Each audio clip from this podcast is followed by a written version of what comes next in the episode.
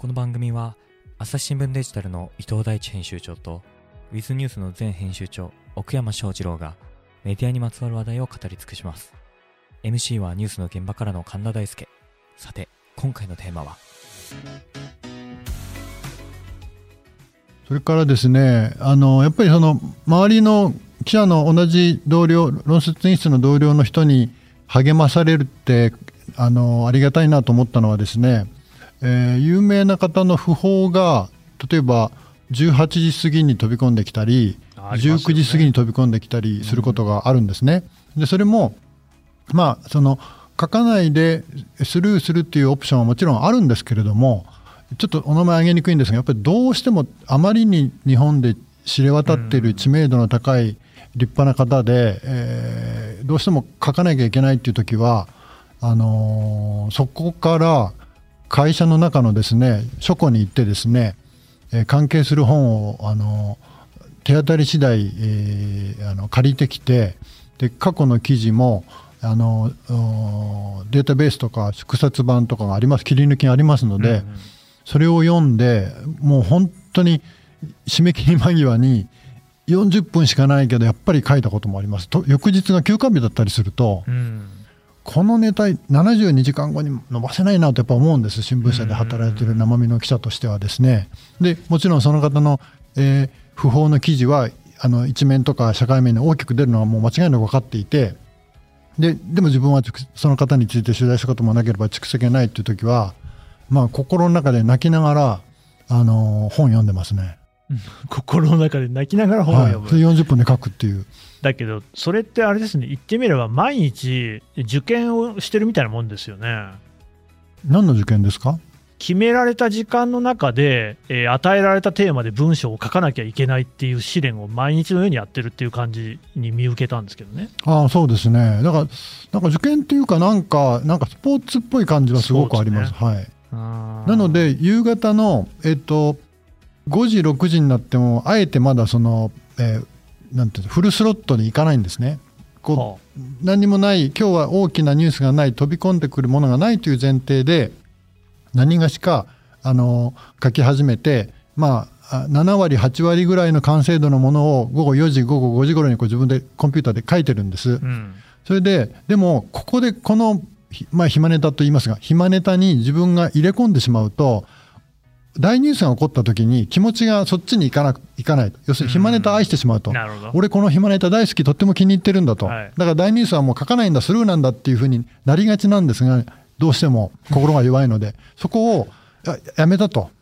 この暇ネタ捨てるというふうに切り替えられるように5時ぐらいまでわざとなんかちんたらしてます。ちんたらって放送禁止用語ですか？そんなことないです。単に普通にねオノマトペだと思いますけど。よかったあの ネタのストックみたいなのってでもそれは作っとくわけですよね。えーと、ストックストックはあの天聖人語筆者になって3本ぐらいストックしましたけどそれは3本 ?3 本ぐらいしかできなかったですやっぱり。それできるもんじゃないですよ、えそれ本当に毎日作ってるんですか？もう在庫なくなっちゃいまして、はあ、あのー、ななしですね。なしです。あのとは言ってもですよ。いわゆるそのねえー、日付が決まっているもの、例えば典型的に言うと8月15日とか、8月6日、9日とかって、そういうその、それに合わせて書くみたいなのもあるんじゃないですか？はい、もちろんあります。その場合は、えっ、ー、と、自分の次の、えー、連投、7連投の日のカレンダーを1、2か月前から見て、例えば、えっと、広島の原爆8月6日に書く、8月9日に長崎の原爆を書くと自分で決めたらですね、それは、えーと、相方の人が7連投してくださってる間に広島に出張したり長崎に出張したりして取材はしています。テープに録音してあります、うんうん、それから写真もあります。ですがなかなか書いて完成させるっていう時間はないんです。そうなんですか。当日書いてんですか、はい、あれって。えっ、ー、とえっ、ー、とですねえー、なんて言ったらいいのかな。長崎からの帰りに、えー、やわやわっとした要点だけ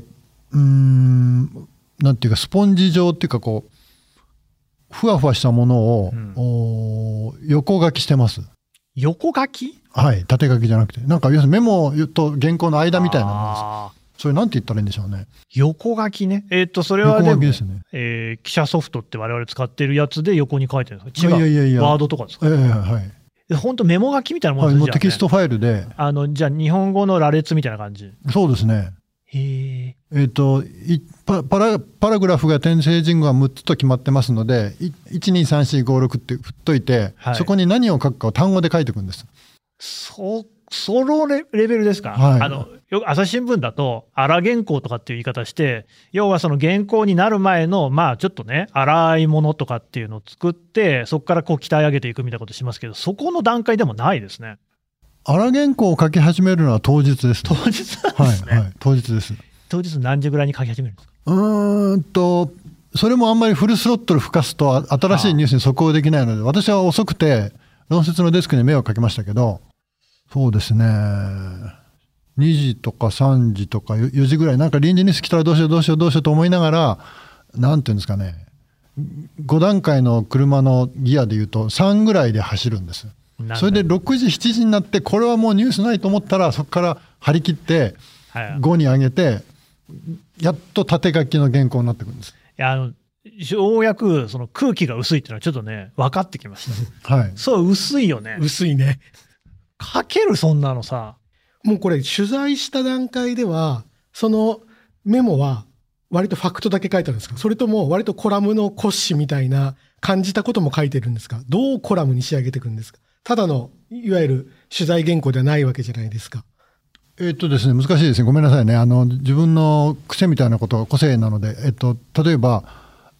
導入1案、導入2案、導入3案って書いたんです。自分のメモに横書きで、あの、テキストだけで。で、最後に、着地 A、着地 B、着地 C って書いてあります。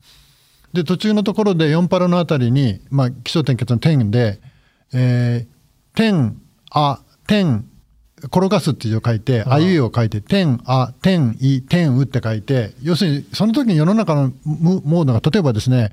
えー解散で総選挙になってる時に、あんまり、えーえっと、静岡の浜に上がるカニの話をカニばっかり書くわけにいかないとか あるじゃないですか。うん、まあ、それはそこに備えてこう入り口も途中でひっくり返すとあの論旨を変える時も着地もなんかこう何通りか作っておくんですうん。そそういうものがあの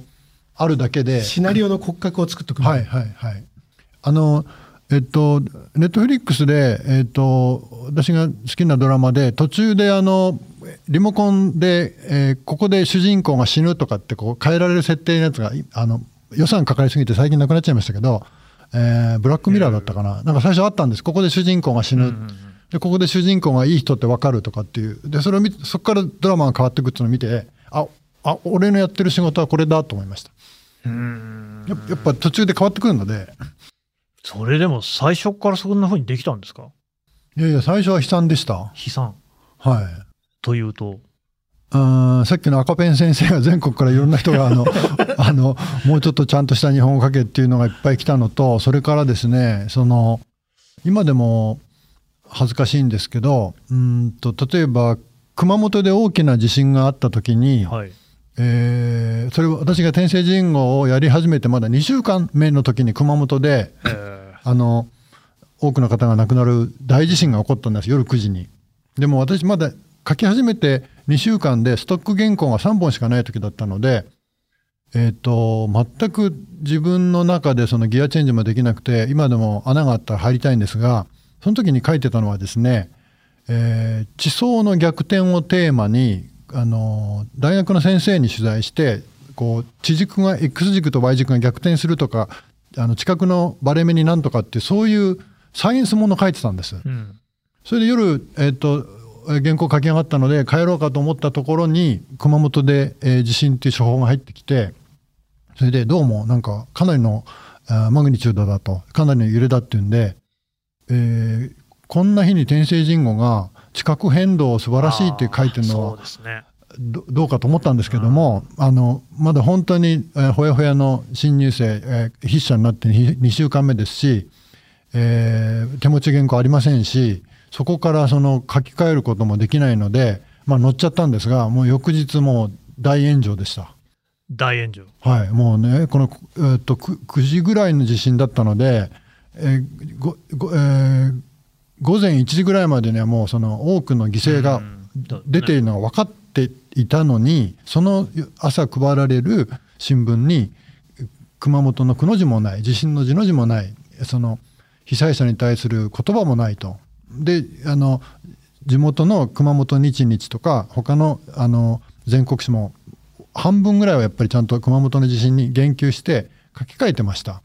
あるいはその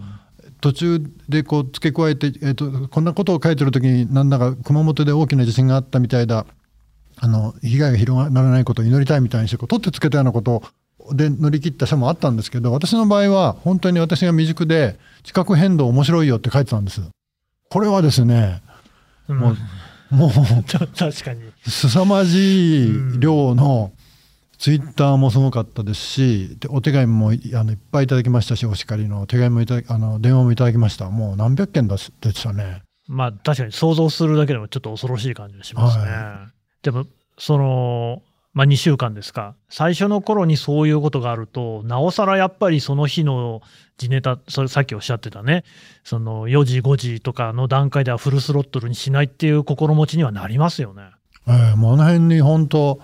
あのー、毎日あの背中に穴が穴が開くぐらいへこんで、なんかどうしどうやったらいいんだろうな、こんなのやって1年も持たないなとか思って、本当に不安でしたね。うんずっと結構辛そうですね、それね。なんせやっぱ、発生持ち場、あの、新聞の用語で、やっぱ事件事故を担当する警察担当とかは、発生持ち場って言って、要は何か起きたらすぐに出ていくっていうね、すぐに取材をするっていういうふうに言いますけれども、まあ、それですよね。うん。やっぱりその、あの昭和の終わり頃の天聖人語っていうのは、さっき申し上げたように、その、名人名物名文記者をいっぱい輩出したんですけれどもあの今の目で私の目で私の立場で振り返って読んでみますと、えー、新聞の縮刷版を見ると他にどんなニュースが起こっていたかが分かりますよね。はい、それで読んでいくとやっぱり、えー、今と違ってもうちょっとこう各側新聞社の側記者の側天神筆者の側に裁量の余地が大きくて例えばどこかで大水害が起こっていてもその日の、えー、天聖人語に、えー、秋の一日東京近郊の高尾山で遊んだみたいなやつが載ってます普通に。そうなんですね。えー、だからやっぱそこはでもなんかわかる気がするな。時代が変わってその新聞社に求められるもののハードルが本当に上がってきたんだなというふうには実感しました。実際私もたまにその昔の新聞っていうのをね、えー、調べ物とかで開くことありますけれども、今より相当自由に書いてるなっていう印象があるんですよね。それはもう天聖人語も一緒。そうですね。もう昭和の20年代の天聖人語なんかはですね、あの、こんな風なことが書いてありました。最近、えー、駅で、えー、靴磨きの人が多くて困ると。困る。もう靴磨きばっかりだと。はあ、彼らは日本全体の経済の中では、寄生虫についたダニみたいなものであるって書いてあるんですよ。ひどいこと言うな。まあ、占領下で戦後すぐで、誰が筆者かはあの申し上げませんけれども、やっぱりそういうものすごい超絶上から目線で書いてもあの許されたんだなと思ってあの時代の隔たりを痛感します朝日新聞ポッドキャスト忙しい時でも大事なニュースはチェックしたいそれなら朝日新聞デジタルの紙面ビューアーとポッドキャストはどう？紙面なら見出しの大きさで大事なニュースが一目でわかるし、ポッドキャストは通勤中でもながら聞きできるよ。いつでも、どこでも。朝日新聞。伊藤さんさ、すごいなんか面白いというか興味深い話で、うん、まずだから、その天聖人口みたいなコラムでも時事性をこうね、考えなきゃいけないっていうのが一つと、あとやっぱり山中さんがさ、こんなにその、この世間からの、がどう見られているかっていうのをこうね、気にしているというか、不信しているっていうのも結構俺には意外だったんだけれども、伊藤さんどう思う？もっとイメージ的には作家性の強い人たちと、うん、それこそ今、ね、山下さんおっしゃったみたいな、昔の大先輩たちの系譜をがっちり継いでいるのかなと思いきや、もちろん背負うものも背負いつつ、今の時代に合わせてるところもあるんだなと思いましたけど、それこそ今の時代って言ったらこう AI 時代で、それっぽいコラムみたいなものもきっとバンバン書くようになるじゃないですか。そこでやっぱ私たちやんなきゃいけないのってどういうことですかね。取り分けコラムのところで。あのチャット GPT 使ってあの転生人語で自分でテーマを吹き込んでこう書いてみあのあのどんなん出てくるか楽しいので何度か実験とかしてますけどまだなんかあの日本語あれって伊藤さんやっぱり英語圏はどうしてあんなに精度が高くて日本語圏はどうしてあんなに精度が低いんですか？やっぱりもともと学習している文章の量が 英語の方がやっぱ圧倒的に多いってことがあるんでしょうね。世の中に存在する文章の量が。それでやってみますとね、あの、えっと、おえっと、こあと、地方省の名前を挙げて、どこそこの県のなんとか市だったら、このテーマをどういうふうに一面コラムに書きますかとかのをやってみました。だ出てくるんですけど、ちょっとやっぱりなんかまだ AI っぽいですよね。ですが、この調子でいくと、にこの日本語のその、えっと、インターネット空間上に広がっている日本語が増えていけば、もう5年ぐらいで、えー生成 AI とあの論説委員が肩並べるような気はしますね。そうなったら、しかし、どの、どこで差別化をしていったらいいですかね？えっとですね、えっと、今、あの、日本の、さっきの世界の新聞でこういう一面にコラムが載っているのは、ニュースコラムが載っているのは日本だけだと申し上げましたけども、今、日本中の新聞コラムがですね、一つのパターンが、まあ、なんていうか、王道とされていて、それは、導入部分に、アナロジーといいますか、メタファーといいますか、何かしか別の比喩を持ってきて、うん。比喩から入ってでその次に、えーニュースになな何について書いてるニュースかあのきっかけは何だきっかけになったニュースは何かっていうのを書いてでその後に感想を書くっていうあのメタファーニュース感想っていうのは一つの典型になってるんです。でこれはあの、えっと文章論で言うと起承転結ではなくて転起承結なんです。天が前に来るっていうのが今本当に日本中のあの、えー全国紙地方紙専門紙含めてですね一つの王道になっていましてここ10年15年ぐらいの王道になっていてでそれがどんどんどんどん AI 上蓄積されていくと、えー新聞コラムっちゃ前入り口にえーアナロジーが来てその次にニュースが来てで最後に分析のアナリシスが来るアナリシスが来るとつまり ANA だというふうに生成 AI は思い込んでそればっかりで量産してくるような気がするんです。で私はそこで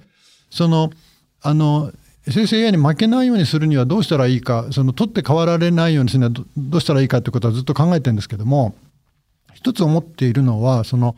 天気象血が流星を極めている今だからあえて気象転結に戻してみようとかですねその冒頭の ANA っていうその、えー略語で申し上げましたけど最初のアナロジーのところに多くの場合本とか映画とかドラマとかで、えーえーあるいは過去のニュースで起こった出来事を置くっていうのは一つの定型になってるんですね。でそこをもうやめて自分は、えー相方が7連としてくれてる間にどっか誰か生身の人間に会ってあなた生年月日何歳ですか？って取材をしようと。その生身の人間の話を書くんであれば、えっと、全ての日本の新聞の一面コラムが陥っているその ANA 構造から抜けられるんじゃないかと思ったんです。生身の人間の話すことには体温もありますし経験もありますしあの、えー過去に随筆とかエッセイで引用されてない新しさがあるのでやっぱり生身の人間の言葉をはめることによって何かこうその生成 AI にも凌駕されないしそれから他の新聞と似ちゃ似ちゃうことも避けられるんじゃないかなというふうにずっと今でも思ってます。ANA 構造って、それ、山中さんの言葉ですか？はい、私が自分の方法は JAL って言うんですけどやめときましょうか説明が長くなる。いやいやいや、聞きたい。ななんですか？え、JAL は？な、えっと最初に J はですねそのジャーナリスティックに取材するんです。はい。でその次の A はもうそこでいきなりアナリシスかうんうん、分析。ね分析を書くんです。で最後はあの何かこう、えー文学的な言葉を引いてきたりして、ああ、はい、よくありますよね、そういうのね。えーこれもう AN と全然違います。は最初からいきなり取材記者が出てくるんです。取材記者が出てきて意見があって最後に引用が来るんです。いうんうん、これを JAL と私は呼んで、L はリリリテラあそうですね、あ文学とか、まあはいなんと何でもいいんですけども、さすが英語通の、いや、なんか出てこない。どうしようかなと。フランス語はそうしかない。あ、それで、フランス語えでなんて言うんですか？あ、だから、リリリテラティアとあかですよね。あ、そうですか。はい。あの、すいません。ちょっと発音が、発音がイランなまりですね。えーえーっと、で、ANA は A がアナロジーですね。はい N が？ニュースあ、ニュースね。で、次の映画？アナリシス、あーが、でも確かにすごいよく見る気しますね、それね。うん、今本当にもうあのなんていうか流星を極めてますね ANA が。うんなんか最初に例えばなんかわかんないですけどのろのろ歩いてるカタツムリかなんか出てきてこれがなんか今の岸田内閣の歩みであるみたいな感じに持っていくみたいなね、うん、そうですね。それってもう山中さんがこう分析をして山中さんの中でそういう持論として持ってるってことですか？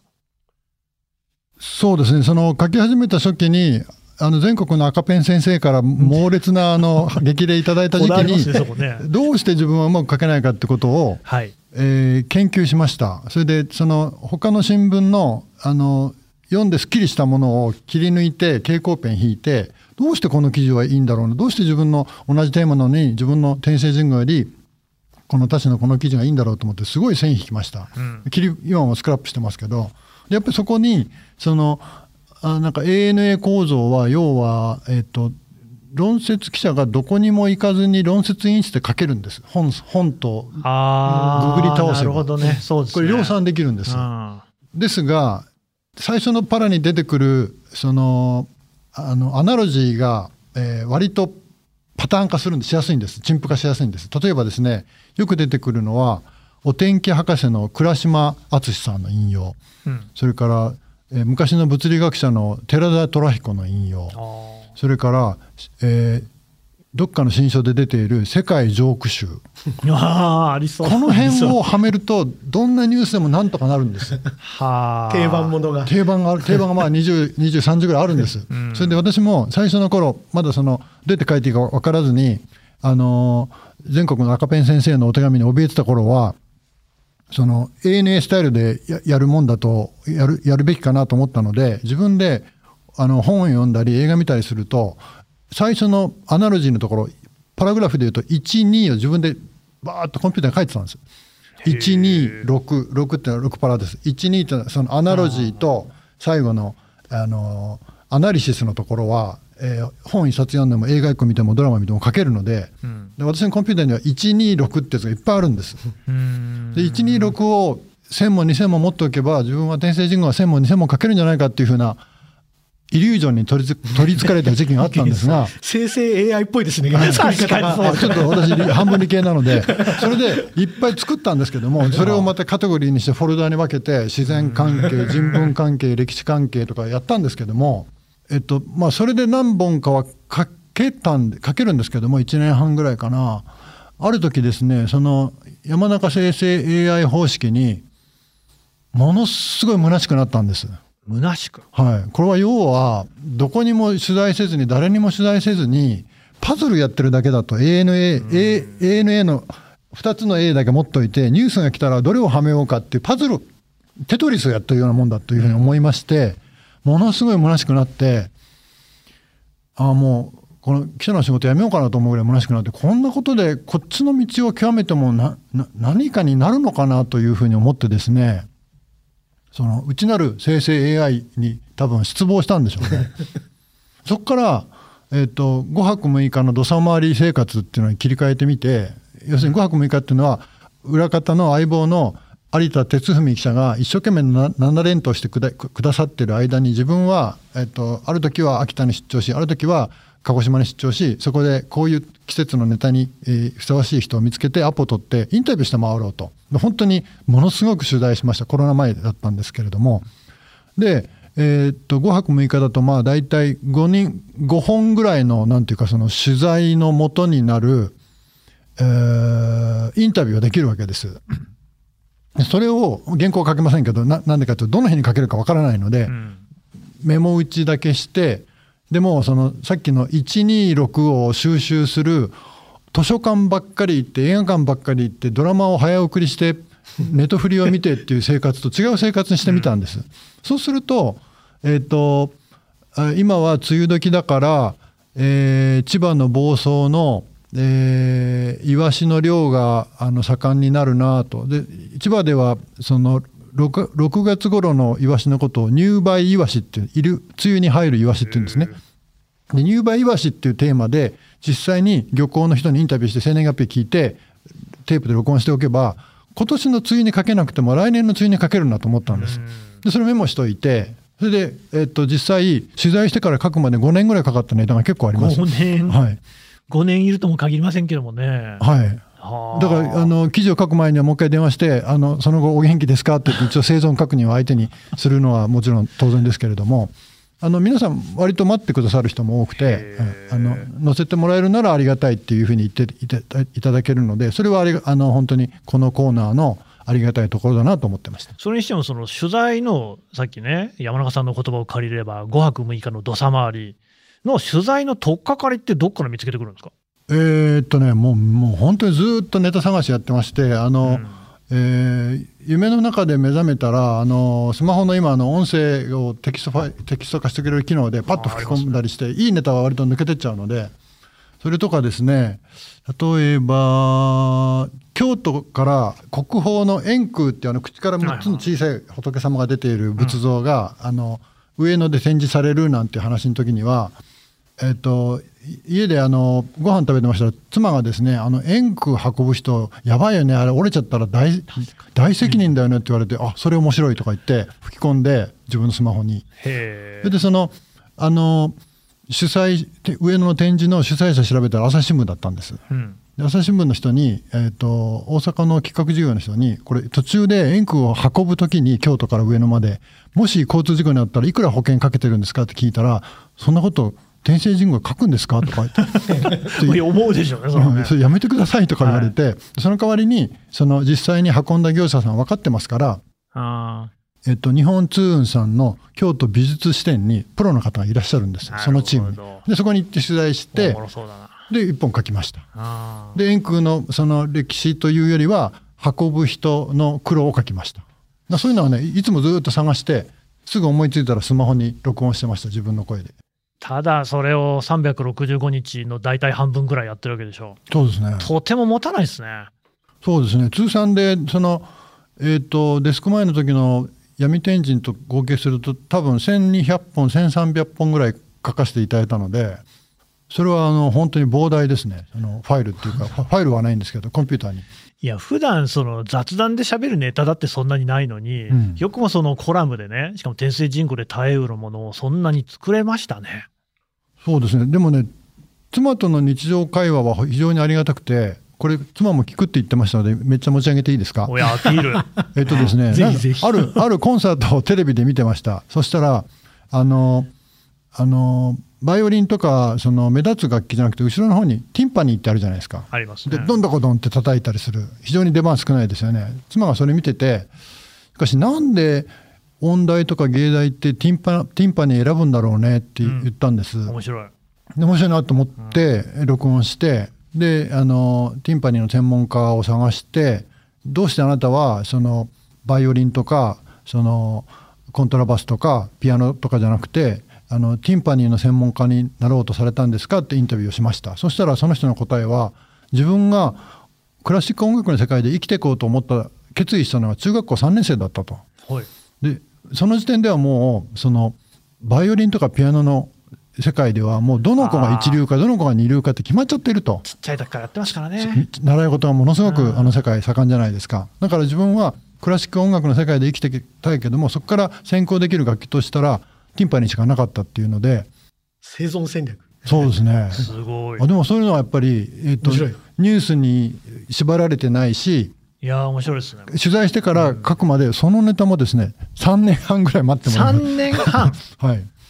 はあ。そういうのはやっぱり楽しかったです。さ3年半ずっとそれって、なんで3年半かかったんですか？えー、とそのティンパニーの話を書こうかなと思ってると夕方8時頃に大ニュースが飛び込んでくるのが続くんです。でもほら、2日後、3日後ぐらいに何もない時もあるでしょ？そうするとあの政局になったりするんですそんなこと残念 3年半続かないでしょ。どっか入れられるでしょ。いやいやいやそうでもないですやっぱりニュースの流れってなんかもうねこう陣地を持って、そうでしょうね。えーどうしようもない制御できないじゃないですかだからそこはもうニュースの流れに流されるしかないのでなんかでもその話聞いてると休みとかないですね。そうですね土佐回りずっとしてましたからはあなんかその、お連れ合いから何か、こうね、恨み節もあったんじゃないですかえーうちの連れ合いは人格者なのでそういうことは決して申しませんどうして突然棒読みになったんですか、今？手元になんか紙でも用意してるんですか？いやもう本当に妻には感謝の一文字しかありませんあ二文字かまあね、またそうやってね、そのちょっとこうね、教科書読みにしてみるってところがね、なんかこう、山田さんの性格かなって感じしますけど。いやー、絶対やりたくないね。いや、だ楽しそうだけど1年でいいな。楽しさより俺はやっぱりなんかもう本当 ゲロ出ちゃうと思ったら今聞いてて絶対そんなにネタ続かないもん。1年も嫌だな。なんか月に1本でいいんだったら確かに楽しいかもしれないけど、そんな毎日絶対や7連投ってのがやっぱ相当きついですね。考えただけでちょっとほんと吐いちゃう。話はまだまだ続きますが続きは次回この番組は朝ポキ YouTube にて映像付きで配信しております。こちらもぜひチェックしてみてください。また番組に関する感想を募集しております。概要欄のフォームからお寄せください。